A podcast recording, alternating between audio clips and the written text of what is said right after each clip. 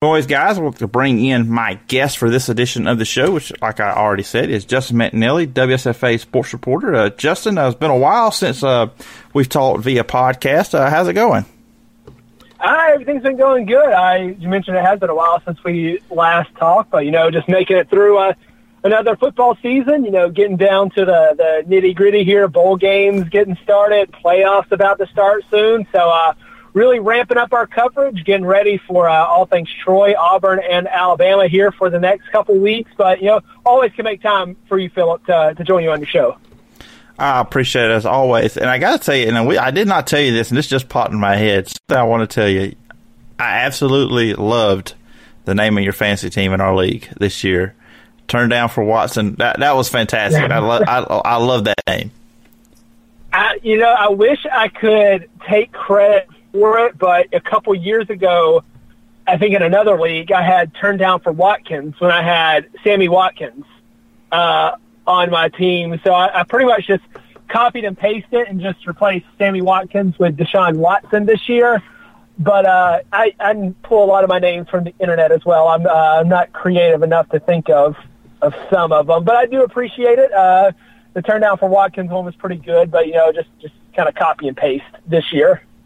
Yeah, you know, of course, maybe this is my fault because I am the commissioner. I do have a very uh, high scoring league uh, with all the quarterbacks. Uh, but, uh, yeah, our league kind of went topsy turvy in our playoffs where I think all the, uh, fa- the teams that were the best teams in our league that were uh, doing well in the regular season all got eliminated playoffs. I think the two block worst teams that got into the playoffs are now playing for championship this week. So uh, you gotta love fantasy football, man. It's it's you, you never know.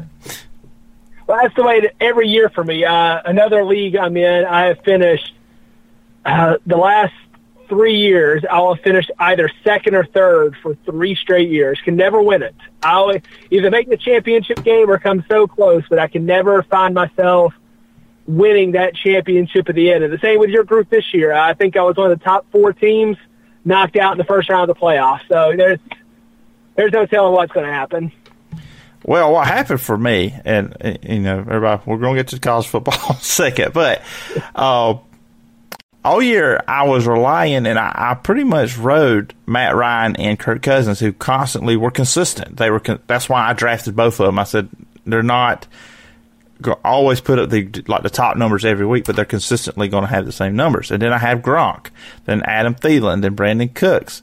But all of a sudden, all my stars the last couple of weeks have decided not to play well. I mean, I almost played Tannehill last week. That's how bad it has gotten for me. So, I my team just hit injuries. I don't know what, but it was just very, really, really bad luck. I felt good going to uh, the fancy playoffs, but man, my my guys just they decided to take an early vacation. I guess uh, uh, here toward the end of the season.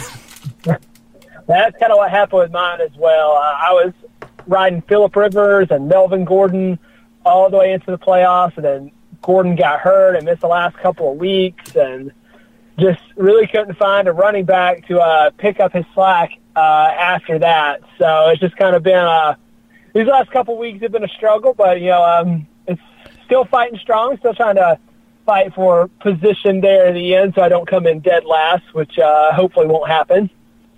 I think I'm going to rest my stars like the NFL teams do when they know they're not going to make the playoffs and play all my backups this week. I think that's going to be my, my philosophy this week. Um, hey, it's a smart strategy. It might work out. Hey, you never know. You never know. But uh, so I want to talk about, and I told you about this off air before we got going. You know, I had asked you, was there a photo I could use, you know, to promote your appearance here on the show? and looking through your profile pictures on Facebook, and I remember seeing this in August. I saw it again, and like I told you off here, I was very jealous because he's one of my favorite analysts. Uh, meeting Trent Dilfer, that had to be awesome for you.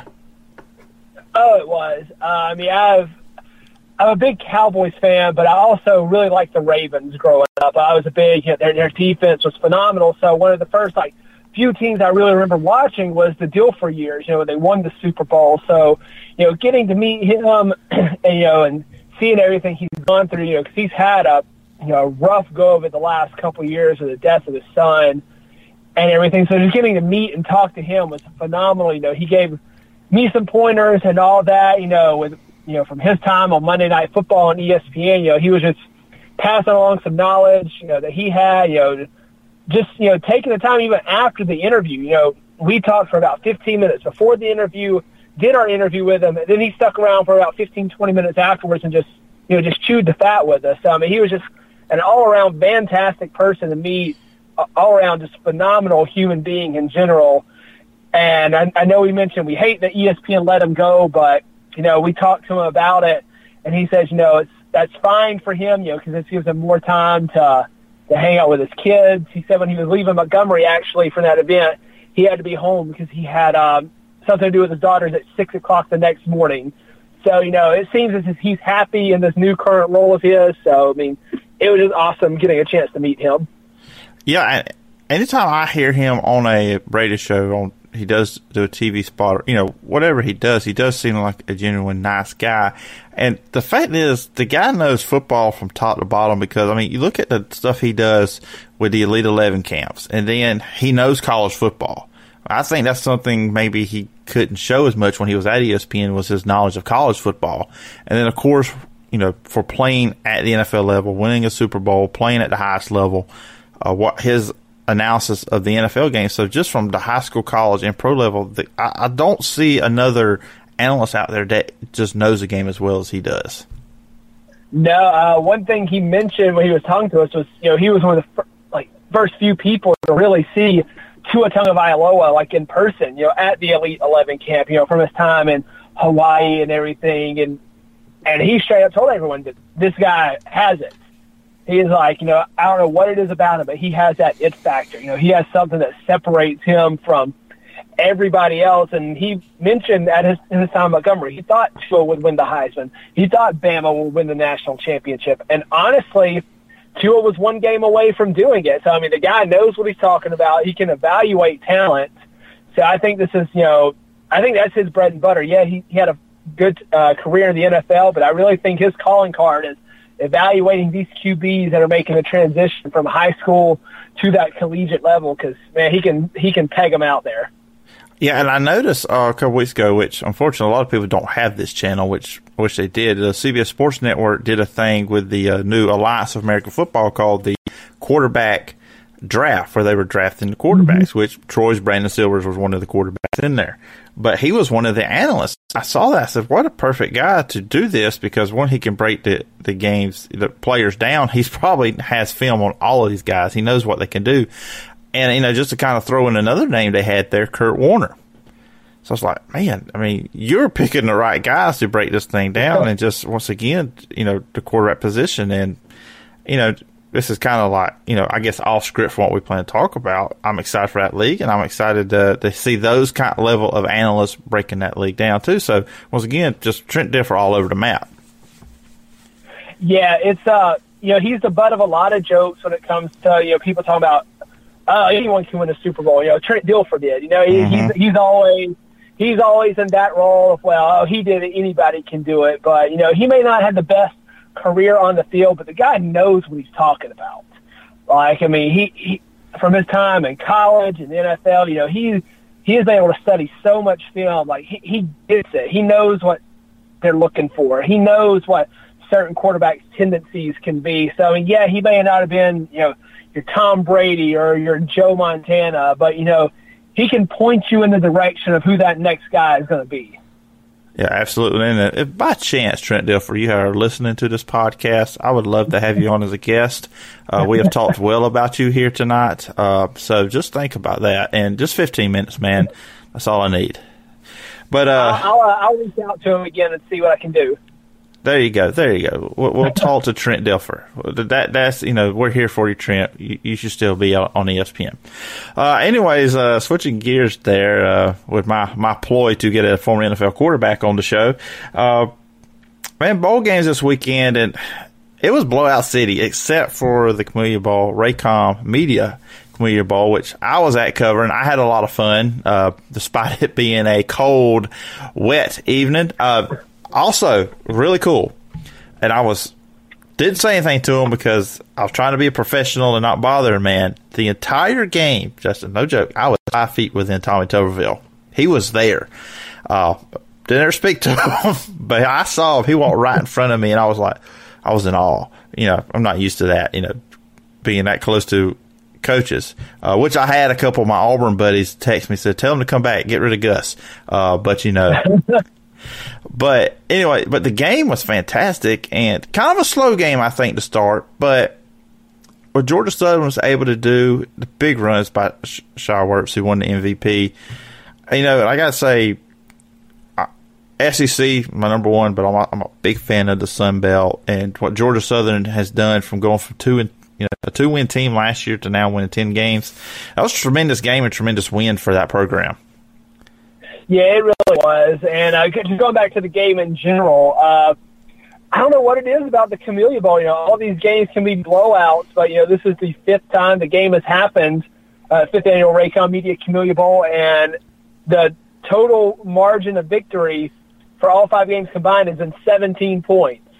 So, I mean, you see these blowouts, you know, teams winning by 20, 30 points, but you know, if you're tuning into the Raycom Media Camellia Bowl, uh, that it's going to be a fantastic game, and that's exactly what we got this year. I mean, I've, I've had the privilege of watching Georgia Southern the last, uh, let's see, this will make three years now. I've seen them play, and you know, and, and just that turnaround they made it from last year to this year is phenomenal. I mean, Chad Lunsford – taking over last year. I mean, I know they were they were very bad last year when he took over, but you know, you you sensed a change in that program last year when he was named the interim head coach. You know, they started playing a little harder, and then this year, man, it, something just clicked for him. Something worked, and that team had a complete 180. And you know, being a Troy fan and everything, you know, you you, you always pull for those other Sun Belt teams and everything out there. So it was good to see them go out there and get a win. And you know, all these people saying there's too many bowl games. Uh, so many, some of these games don't matter. I want you to look at Chad Lunsford after that after that game and tell me that game does not matter because that was that was a program defining victory for that squad.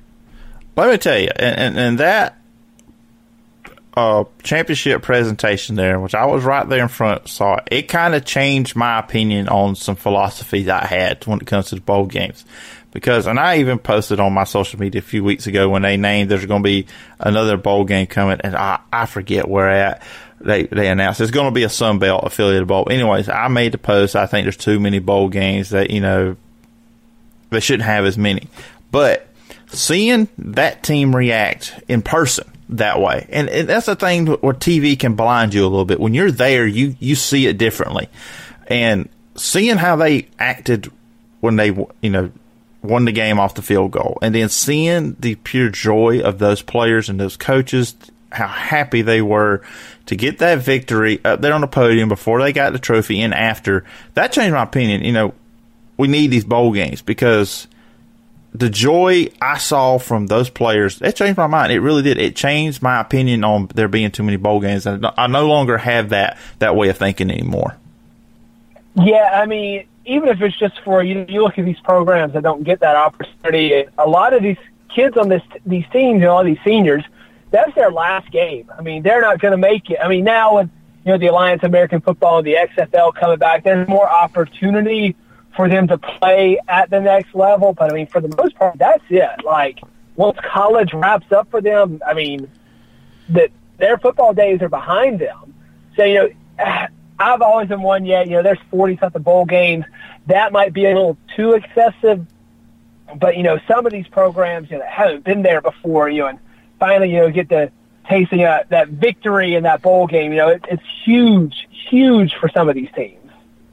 Oh, most definitely. And, then, you know, we kind of can switch down to the Dollar General Bowl, which uh, you will be at. Uh, I'll be watching comfortably uh, on my TV. So I guess me and you are reversing roles here with these bowl games. You know, you were at home watching the one I was at, so I will be watching at home, watching when you're going to be at. But Troy is going for something very big here. I don't really know if it's getting enough attention, and maybe it will locally as the closer we get to the bowl game. Troy going for a third straight season of 10 wins.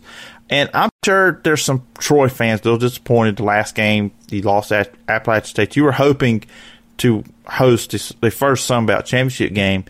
But I got to say, the job Neal Brown did with this team was very impressive because, I mean, you were changing quarterbacks. Uh, Jordan Chunn's no longer there. So you had some big name players to replace. And not only that, you had to play two quarterbacks this year. Sawyer Smith had to come in for Barker when he got hurt I think he played well. Maybe some early struggles first couple games, but overall, I think he played well. So there was injuries that really did hurt this team down the stretch. So the job to get to nine and three, just you know, I know some like I said, fans are you know were wanting the Sunbelt title, but another great successful season for Neal Brown and the Troy Trojans. Yeah, I think if you look at his four years there, I mean, you can talk about you know the eleven and two last year, winning the Sun Belt championship, but I definitely think this year as a whole shows how a phenomenal of a coach he is. You know, to be able to to get them to that point, and b you know just the resiliency of this program. You know, you mentioned you know losing your starting quarterback halfway through the season. You you already had to replace a four year starter. So you get a guy coming in, you know, making his first career start. You know, he plays very well for you the first six games of the year, then goes down with an ACL injury. So you have to bring in another guy who then comes in, and you know, plays one of his worst games right off the bat. And a lot of people are like, okay, here we go. This is this is what we can expect the rest of the year. And then just completely turn it around. Granted, the offense didn't play best the last two weeks. They're not going to shy away from that. They're going to tell you that they didn't play up to their standards.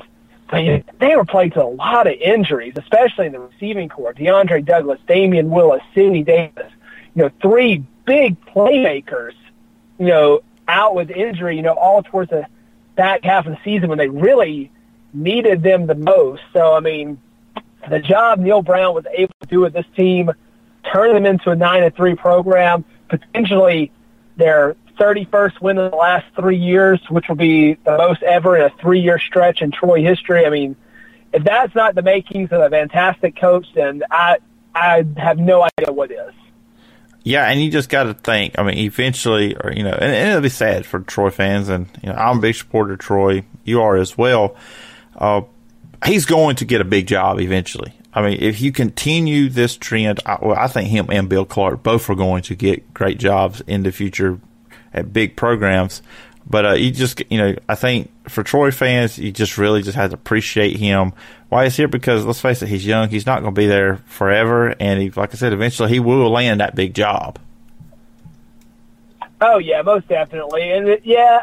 But what I've seen from most Troy fans, you know, a lot of them make jokes like, "Oh, don't leave Neal," but a majority of Troy fans understand he's going to move on, and they want the best for him. I mean, he he's been able to turn that program around from you know three, four win teams to now one of the top tier group of five programs that you hear about it here. I mean, the last three years they've competed for a Sun Belt title. Last year, the three straight bowl trips. I mean, what he's been able to do with that. No Troy fan is going to be upset at him for leaving. They may be upset that he leaves, but there will be no hard feelings towards him for taking another job at a Power Five program. Yeah, I mean, to me that that is a good promoting tool for your program if he goes on to a bigger school and especially if he has success. And you know, a, a place he has been very successful at is in Mobile. Uh, went on the road against South Alabama. Did that this year. Uh, I think it was two years ago beat Ohio in the same bowl game, the Dollar General Bowl. So Troy has had a lot of success. So they're going into a stadium they're very familiar with and they know they can win. Yeah, yeah. I think uh, I think it was after the South Alabama game this year. I was talking with running back B.J. Smith after the game, and he pretty much called Ladd Peebles there home away from home because in the last in the last three years they have three victories there, two against South Alabama, the one against Ohio. So I mean they're they're comfortable they're comfortable in that environment. And plus, it's been kind of like a home game the last three the last three trips down there for them. I mean, the South game two years ago. I mean, easily, easily more Troy fans were there than South fans. The uh, the Dollar General Bowl two years ago, Troy outnumbered Ohio.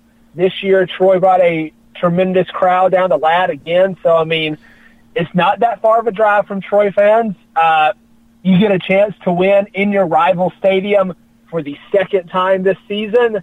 I mean, I think South had three wins this year at Ladd Peebles Stadium. Troy can go for their second in two attempts there.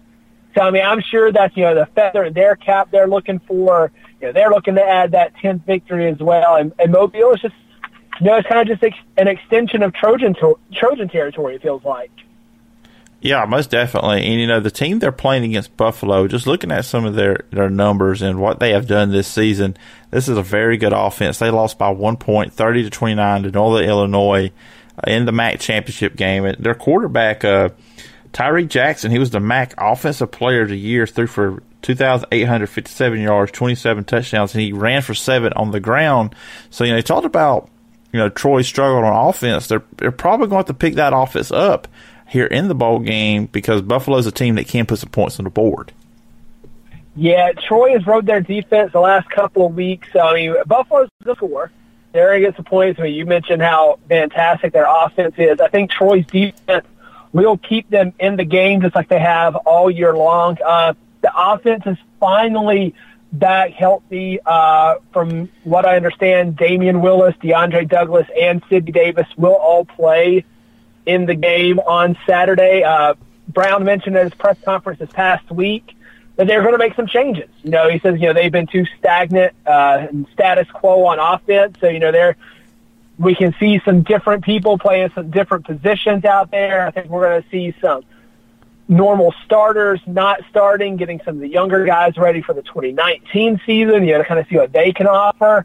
So I think that we'll get back a little bit to where this Troy offense used to be. You know, uh, getting those receivers healthy is going to lighten the load a little bit for B.J. Smith. You know, he's not going to have to, you know, try to carry the entire offense again. You know, they'll be able to throw the ball, spread it out, which will open up the run game for him. Uh, I don't know much about Buffalo's defense. Uh, I haven't seen much out of them, but just from what I know of their offense, it's going to be, it could be a shootout between these two teams if Buffalo can score kind of like they have been doing this year. You know, looking at the game, I think Troy's going to find a way to win this game. I really do. I think that they will serve the Sun Belt well uh, in Mobile and get their second victory in the in the stadium there. But uh, for you, uh, who do you like, and uh, do you have a score prediction? Uh, I have to go with Troy. Uh, I, I realistically think, uh, just from what I've seen from that team the last couple years, and just just this year alone, talking with them after you know losing the app, you know, a lot of the last couple years they've taken this bowl game as a reward. It's been more like, hey, you know, let's go down here and have fun. Yeah, we want to win the game, but you know, this is you know a, a reward for a fantastic season. That team does not does not have the same mindset this year. This year, it's like, hey, this year did not go the way we wanted it to. You know, we did not win the Sun Belt Championship. We didn't get to host the game. We lost that last game. And, you know, Troy hasn't lost back-to-back games since the 2015 season. So, you know, that's another on their shoulder. You know, they want this end this season with a win. They want to send these seniors out with a win. I know Buffalo is going to have the same, you know, mentality because they lost their championship game. But, you know, this Troy team, they're going to be hungry and I really think Troy's going to go down there and get a win. Uh, I can see it somewhere around like a, a 31, uh, let's go 31-27 Troy. I like it. That's kind of like around I was thinking high scoring, but Troy's going to find a way to win. Just have that uh, belief they're going to do it. Uh, now, finally, Justin, as I told you before, uh, we got on the air starting a new segment uh, called Five Questions. Uh, kind of end the show on a fun, uh, lighter note. Uh, are you game to uh, partake in five questions? I, I think I'm ready. I think I'm, I think I'm game enough for this. All right. And Justin does not know any of the questions I'm about to ask. So this is what's going to make the fun part of uh, maybe the surprise factor of coming up. But mostly sports questions here, sports related questions. The final one is not, though. So that'll be the intriguing one, what we uh, answer we get. Uh, but number one, uh, if you weren't in sports media, what do you think you'd be doing?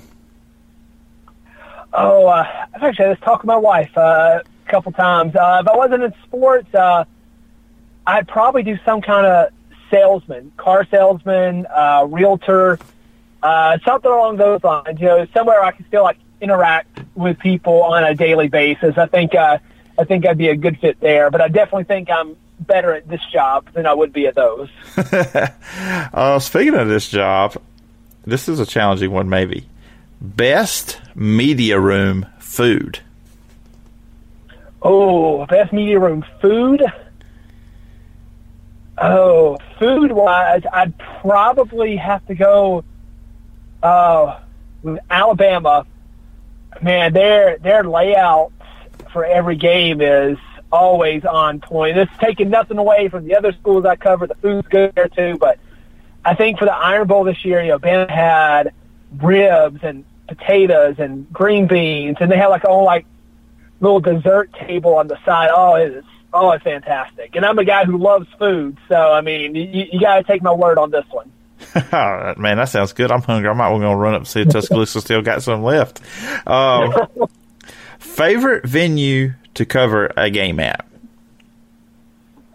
Oh, uh, I want to keep it simple, and I want to say Veterans Memorial Stadium. They always treat me right there. They're good people. Uh, if you haven't seen pictures of it, they have the greatest uh, cooler for their drinks. They have every drink known to man pretty much inside that drink cooler. So Adam uh, Prendergast and his team does a fantastic job there. So I'm going to go with Troy, uh, mainly because I can get whatever drink I want. They know me there. So uh, we're going to go with the vet. Hey, I'm just going to side note for me uh, when I covered the uh, Boise State game there just at the beginning of the season, the ice cream was awesome. Just the different options for ice cream up there was amazing, and that that was that was my that was one of my favorite things about covering the game that day. It is it is a rush up there for halftime desserts because that ice cream place is going to be backed up, and then they have like brownies and cookies and everything like in the actual media area. And if you don't get up there within the first couple minutes, they're gone. Wow, yeah, it, it was pretty good. Uh, number four, favorite sport growing up. Uh, baseball. Uh, I played baseball since I was, you know, a, a little kid. T-ball into all the leagues, uh, up into high school. Loved watching it. Uh, so yeah, I've uh, always been a big baseball guy. All right, and the final question, and this is the one that uh, that could, you know, whoever's listening, you know, might get you in trouble, but well, maybe not. Best food in Dothan. Oh, Oh, that's a tough one. There's there's so many good places. Uh, I guess I'll a- answer your question with a question. Uh, like local food or like chain restaurants or, or all together. What, what what are you looking for here? Altogether, the best place in Dothan. If you're if someone is listening to this podcast and they are driving into Dothan and they're saying, "I wonder where's a good spot to grab me a good meal," where should they go? I'll tell you, recently I've been on a big Metro Diner kick. Okay. I know it just opened here. I went there a couple times and eaten, and that food is fantastic. So uh, that may not be the overall answer, but for my, my current right now, what, uh, what's my favorite place is I want to go Metro Diner. Yeah, I've heard some really good things about them. I have not had a chance to go eat there yet, but I've heard good things about them. So, uh, interesting answer there. Uh, there's a, hey, let's be honest, there's a lot of good places in Dothan to go eat. there's plenty of good options. So that is a tough question to answer, anyways. But uh, I like it. Yeah, uh, yeah. Metro growing Diner. up here, you, yeah, so many places to choose from. It's hard to choose one. So if anyone's listening, they're driving through. If you see a place, it's not going to be bad. Stop in there and get you something to eat wherever it is. It's going to be good food. Most definitely, most definitely, and. uh uh, Justin, this has been a lot of fun. A lot of fun uh, doing five questions with you. I hope you enjoyed it uh, on your end. And um, it's always good to have you on the show, talk football all, all over the board uh, when it comes to college football. And if the listeners want to follow you online, where can they find you? Uh, you can find me. Uh, I do a lot of my stuff on Twitter at Justin underscore WSFA. I'm on Facebook as well at Justin McNelley WSFA. I post few things there, but if you really want to get in touch with me, Twitter is nine times out of ten the way to go. All right, sounds good. And uh, once again, Justin, thanks for hopping on the show, and I uh, hope to have you on again sometime down the road. Uh, man, anytime you need me, just let me know. Happy to do it. Thanks for having me. All right, thank you, Justin, and uh, have a Merry Christmas. Merry Christmas to you as well, man.